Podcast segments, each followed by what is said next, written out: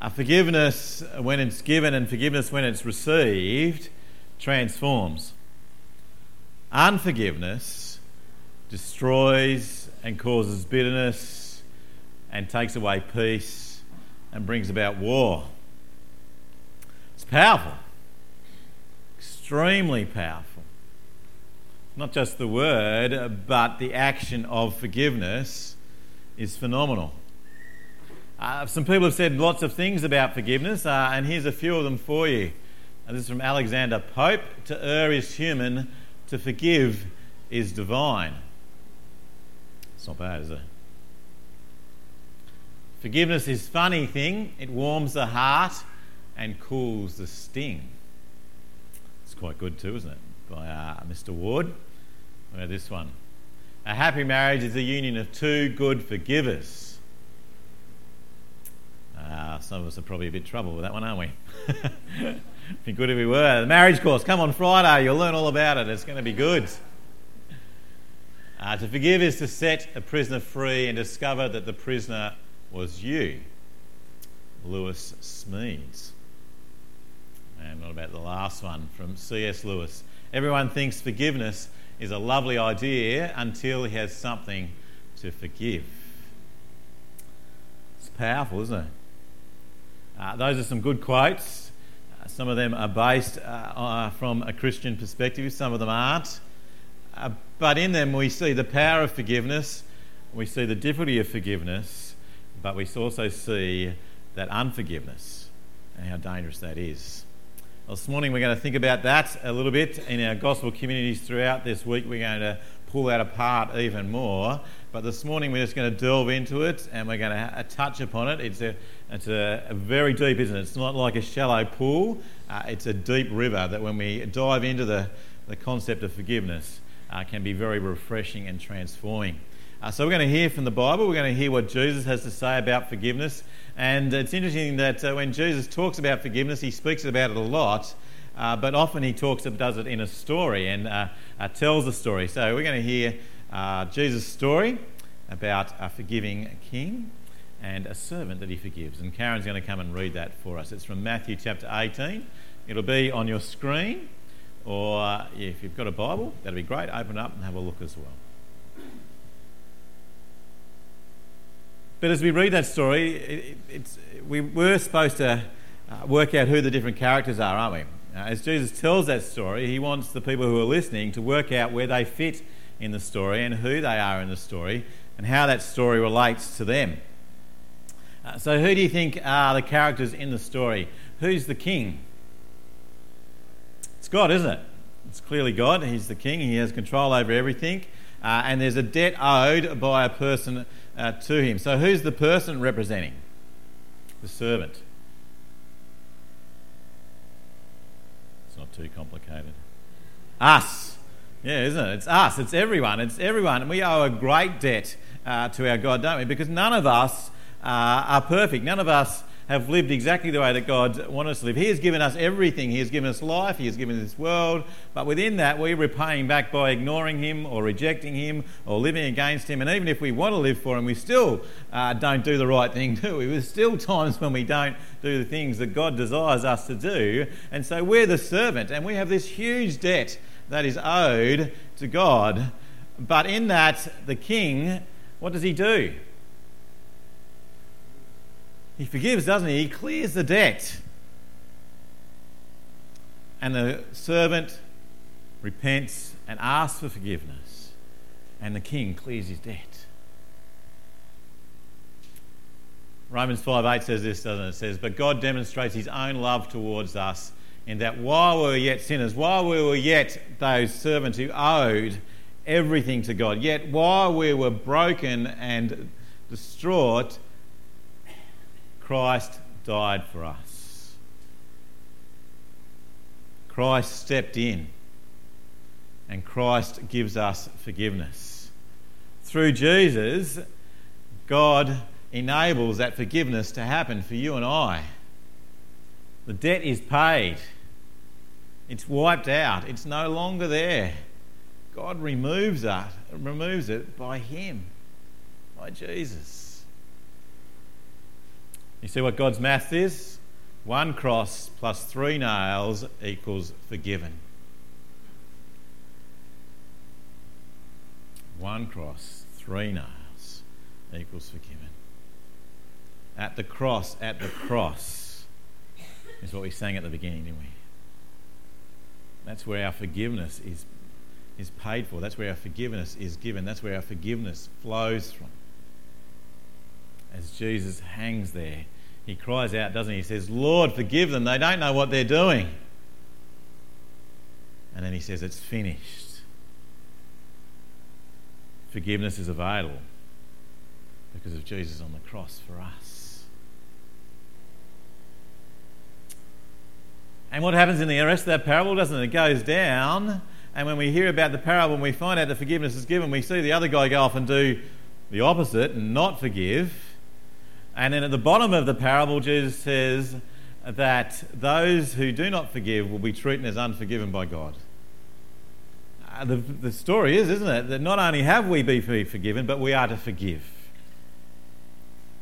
We've been forgiven by God at great cost, greater cost than we can possibly imagine. When people hurt us or owe us, then we are to forgive them. Ephesians 4:32 says, "Be kind and compassionate to one another, forgiving each other, just as Christ God forgave you." Some of us, I think, find it hard to accept God's forgiveness. But I reckon most of us sometimes find it hard to forgive people around us. We want to be thankful and praising that God has forgiven you. And we want to be asking God to help us to forgive others around us. Because by and of ourselves, we're not going to be able to do that. By and of ourselves, sin wants to get in. And wants to take us back. And wants to drive us back. And wants to take us to bitterness, wants to take us to anger, wants to take us to revenge, wants to drive us in those directions. But God wants to take us to love and forgiveness and reconciliation and repentance we need God to help us to do that, to empower us to do us. To be able to, as we heard last week, for us to love like God, God asks us to love the, same, love the same way. As Jesus loves us, we are to love each other. And as we saw in 1 John chapter 4, that that happens by the power of the Spirit working in, within us. As God is in us, He enables us to love others. And as God is in us, He allows us to forgive others. And enables us to forgive others. Oh, what do we do there?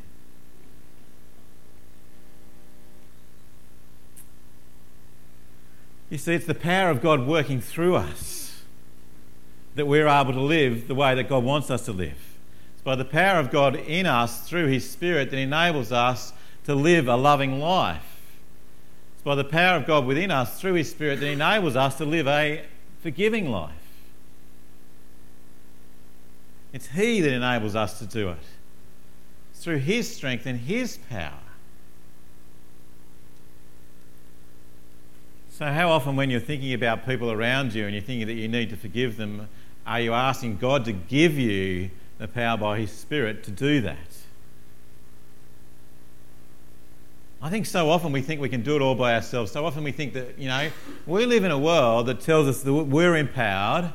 It's all us, it's all about us. Everything that we have is in our control. You know, we, we, we design our lives, we design our futures, we design our we design everything, don't we? Everything is in this area that we've got, and so we get this sense that we're the one who's got the power, and that we're the one who are in control.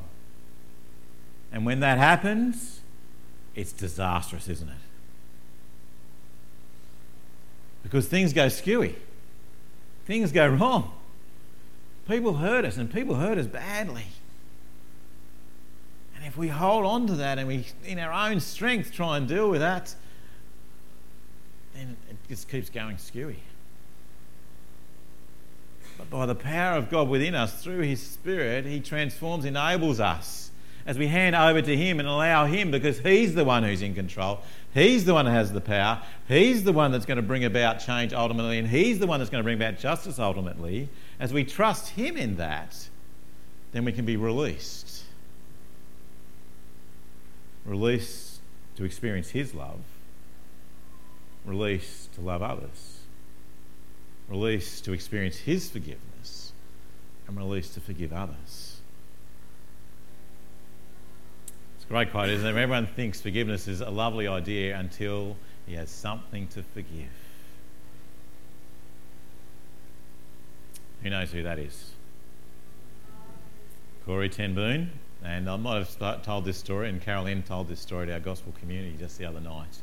Uh, Corrie Ten if you don't know who she is, uh, is uh, a Dutch lady uh, who wrote the book The Hiding Place, who was uh, a person in the World War II and her family together uh, protected Jews and hid them in their house and then allowed them to escape out into the countryside away from Nazi Germany from them being taken to concentration camps. Within that time frame, though, Corrie and her family were captured, and she was taken and she was in a concentration camp for a number of years. Uh, Corrie's now no longer with us; she's with the Lord. But uh, in her lifetime, after that, she spent the rest of her life going around and sharing the good news of Jesus and how God moved through her through her time in the concentration camp. And she tells that story, uh, and it's an amazing story. If you ever get a chance to read the book, The Hiding Place, can I encourage you to do it? It's a, it's a great book to be reading, a very challenging book to be reading, but a great book to be reading. Uh, Corrie tells the story that when uh, one of the things she used to do, she used to travel throughout Europe and particularly through Germany and bring the message of forgiveness of the gospel in her as she travelled around. Uh, and one day when she was uh, speaking, at the end of her speech, uh, a guard, a person who came up who was a guard at Ravensbrück at the place, the concentration camp that she was in, came forward. And Corrie recognised him. And she froze. And as he came towards her, he said, Fraulein, uh, I was a guard at Ravensbrück. Uh, I did horrendous things there, but I have become a Christian and I know forgiveness. I know God's forgiveness for me, but I'd like to have your forgiveness as well. Now, as Corrie tells the story, at that moment in time, thousands of things went through her brain. You know how that happens? You know, it might only take a couple of seconds, but your brain races through a whole lot of things. And in that time frame, she had a picture of of the devastation and the horror of the concentration camp and of uh, this guard and her standing naked with all with her sister and all the other women that were there of her sister dying uh, in that concentration camp and of all the horrific conditions that they lived in and she said that she could literally not lift her hand to shake the hand of the guard that had a hand out in front of her uh, but in that moment as well, she just said, oh, God, I've just been speaking about forgiveness. I've just been telling this crowd that God forgives us and we are to forgive others. If I cannot do this, then I am not living what I am preaching. I'm not living the gospel. And she prayed, God, not in my power, but yours. And in that moment, she lifted her hand. And as she lifted her hand, by the power of God, as she shook the hand, of the guard, she says she had never felt the power of God in that moment as much as she did then. She had this sense of God just flooding through her and releasing her from the pain that she had and the bitterness that she'd built up. Even though she was preaching to them and speaking to those people in Germany at times, she felt the power of God run through her. And she says that at the end, that it wasn't my strength it was the power of God through His Holy Spirit that enabled her to take the hand of the guard that committed horrific crimes against her and her family. And she was set free. You see, sometimes the horror of what people have done against us is so bad that in our own strength we can't forgive but in God's strength we can.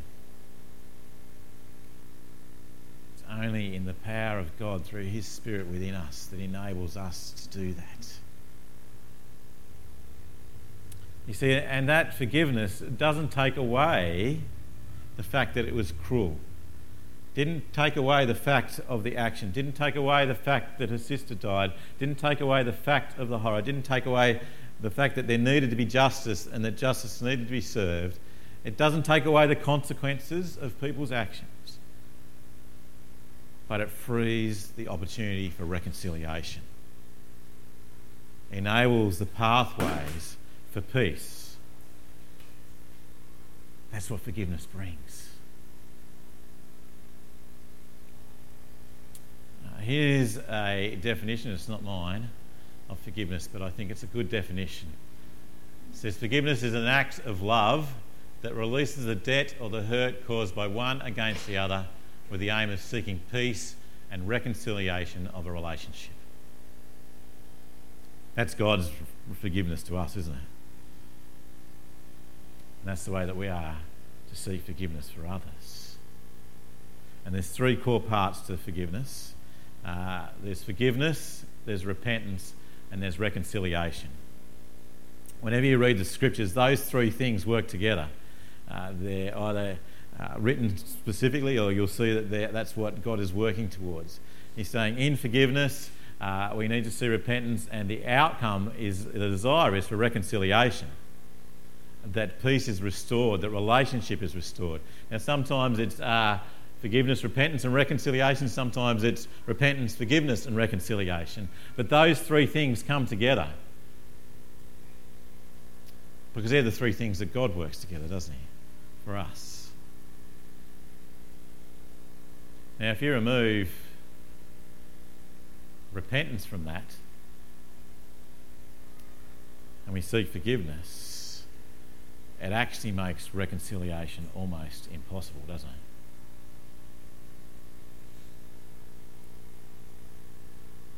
Jesus asked the question, isn't he? He says, How many times should I forgive my brothers and sisters? Uh, seven times? Sounds like a lot to Peter, but Jesus says 70 times, seven times. What he's saying is forever, always. Uh, there's not a time frame on it, there's not a limit on it. The 70 times 7 is, a, is the huge number. It's like a number beyond a number. That's what he's saying. He's saying it's, you just got to keep on forgiving. But then we also see that for true reconciliation to happen, for a restored relationship to happen, then there needs to be repentance on behalf of the person that has hurt you. See, Jesus cries out. God offers forgiveness to people, doesn't he, from the world? God, Jesus cries out from the cross, Forgive them, Lord, for they do not know what they are doing. But for people to experience and know reconciliation with God, then there needs to be repentance. People need to come to God and ask for that and the same for us in relationships. We are still asked to forgive, but for there to be true reconciliation in relationships with people, then there needs to be repentance from the person that has caused the harm. You'll think about that more in your gospel communities as we talk about that through the week, but just think about that in regards to how we are to offer forgiveness to people. But unless there is repentance, then reconciliation is almost impossible. But when there is repentance, then reconciliation is on the drawing board, is in the frame. You see, we've been forgiven by Jesus, and we are to be forgiving like Jesus. We've been forgiven by Jesus, and we're to be forgiving like Jesus. Again, it doesn't take away the fact of what someone has done to us. It doesn't take away the consequences of what someone has done to us. But it does relieve us from seeking vengeance against that person. It does relieve us from building up bitterness against that person. It does free us from working to get payback against that person. How often do you hear that, don't you? Oh, that person's done, well, I'm going to get them back. That person's done that to me, well, you just wait until I do this for them. We get it back. And if you look at all the major conflicts that happen in our world, what are they? They're vengeance and payback. One person's done this, so we're going to get them back until there is forgiveness, that cycle will continue on a world frame and on a personal frame. Unless we see that, it's not going to happen, is it? And you see, part of that is actually saying that we trust God in that as well. You see, when we can forgive someone and allow that to be released, we're saying that ultimately we trust God to be the ultimate bring about of justice. We're trusting God in one thing that either He will ultimately, on the final day, bring justice to that person. On that final day, everyone will stand before God, and everything that we've ever done will be brought before Him, and He will judge that. And so, as we offer forgiveness to people and release people from that, then we're trusting God will either do that, or the other thing that God will do is He'll pour all that justice out on Jesus. As people repent and come to Him, their judgment is going to be completely laid on Jesus.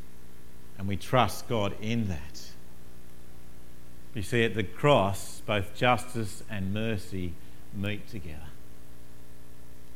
It's beautiful. It's absolutely stunning. Loving forgiveness. And we are to forgive as God has forgiven us. We are to forgive like Jesus because Jesus has forgiven us. But we can only do that because of the power of God within us. It's only as He works through us by His Spirit, enables us to transform us and change us, that that's going to be any possibility at all. But when it does become a possibility, and when it does become a truth, and when we do allow forgiveness, and when we do offer forgiveness, and when we do seek forgiveness, and when forgiveness is granted, and when we experience that, then we are set free from bitterness, revenge, and payback, and we are set free to love that person again and set free to be reconciled with that person again. It's beautiful, isn't it? It's powerful. Forgiveness is a powerful thing. What we're going to do to finish with today is we're going to watch. Uh, it's, a, it's a bit of a clip which includes a song, but it also includes the story behind the song. Uh, so, a guy called Matt West, not Sam West, brother, uh, has written a song called Forgiveness. Uh, and it's a forgiveness based on the gospel, but based on a story uh, that he wanted to put into words. And we're going to watch that, and we're going to finish on that this morning.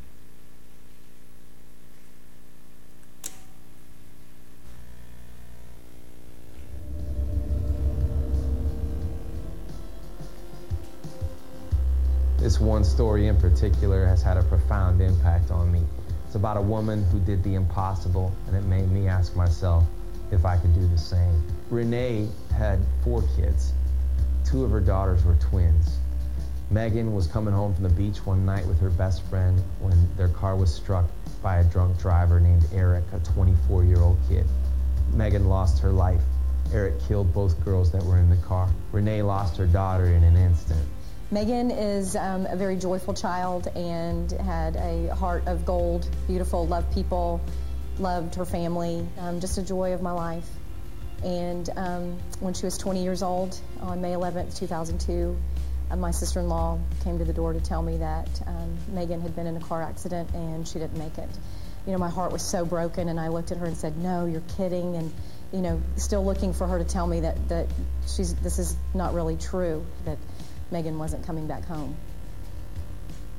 Next thing she knows, she finds herself in a courtroom watching this young man, this 24 year old man, get sentenced to 22 years in prison. After Renee lost her daughter, she said she found herself in the darkest place she'd ever been.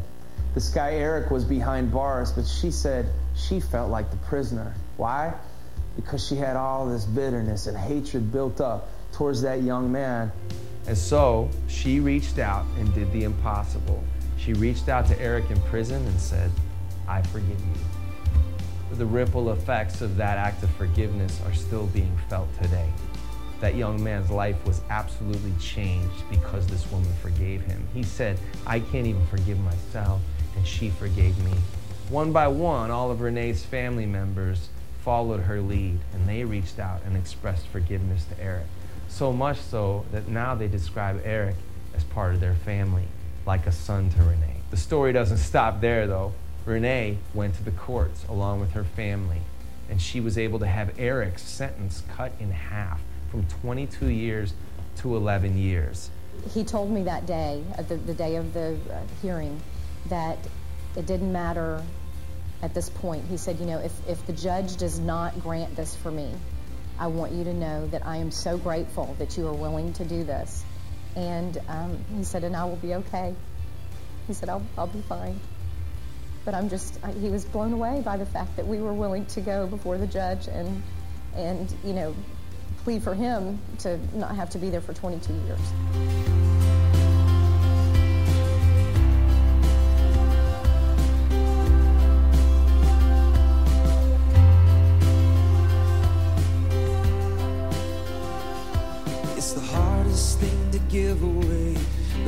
Thing on your mind today. And it always goes to those who don't deserve.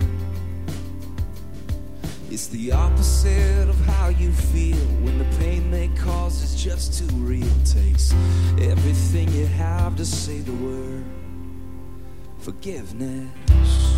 I was more than angry at Eric. I had so much rage inside of me, and yet the moment that I was able to look Eric in his eyes and tell him that I forgive him, you know, that was a moment that healing began for both of us. It's always anger's own worst enemy. And even when the jury and the judge say you got a right to hold a grudge, it's the whisper in your ear saying, set it free. Forgiveness a judge and a jury telling you that it's okay to hold a grudge. You know, that's what the world says. It's okay for you to feel that way, which it is. But yet, those feelings, they're inside of you eating away at you, and, and you don't want to live your life that way. Forgiveness.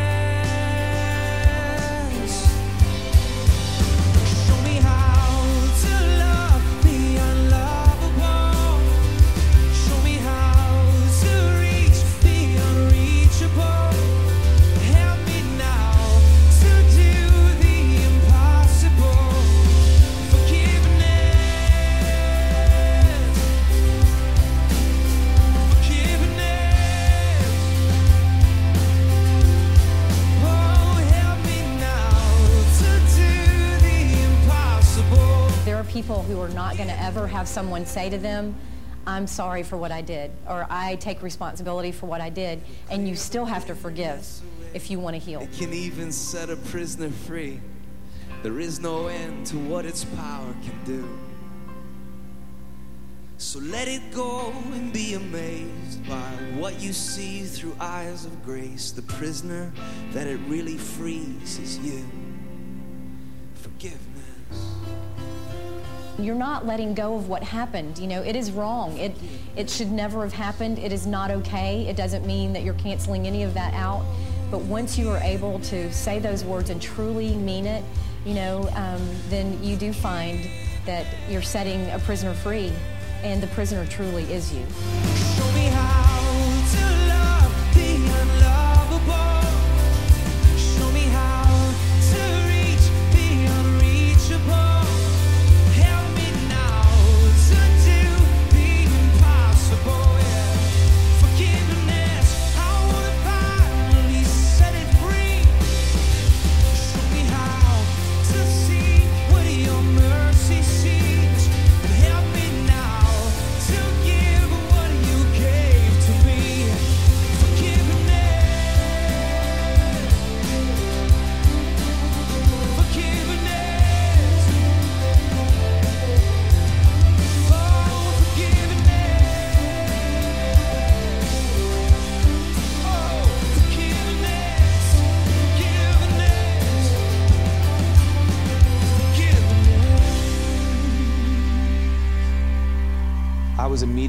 Inspired by Renee's story when I read it, but it took me a while to write her song.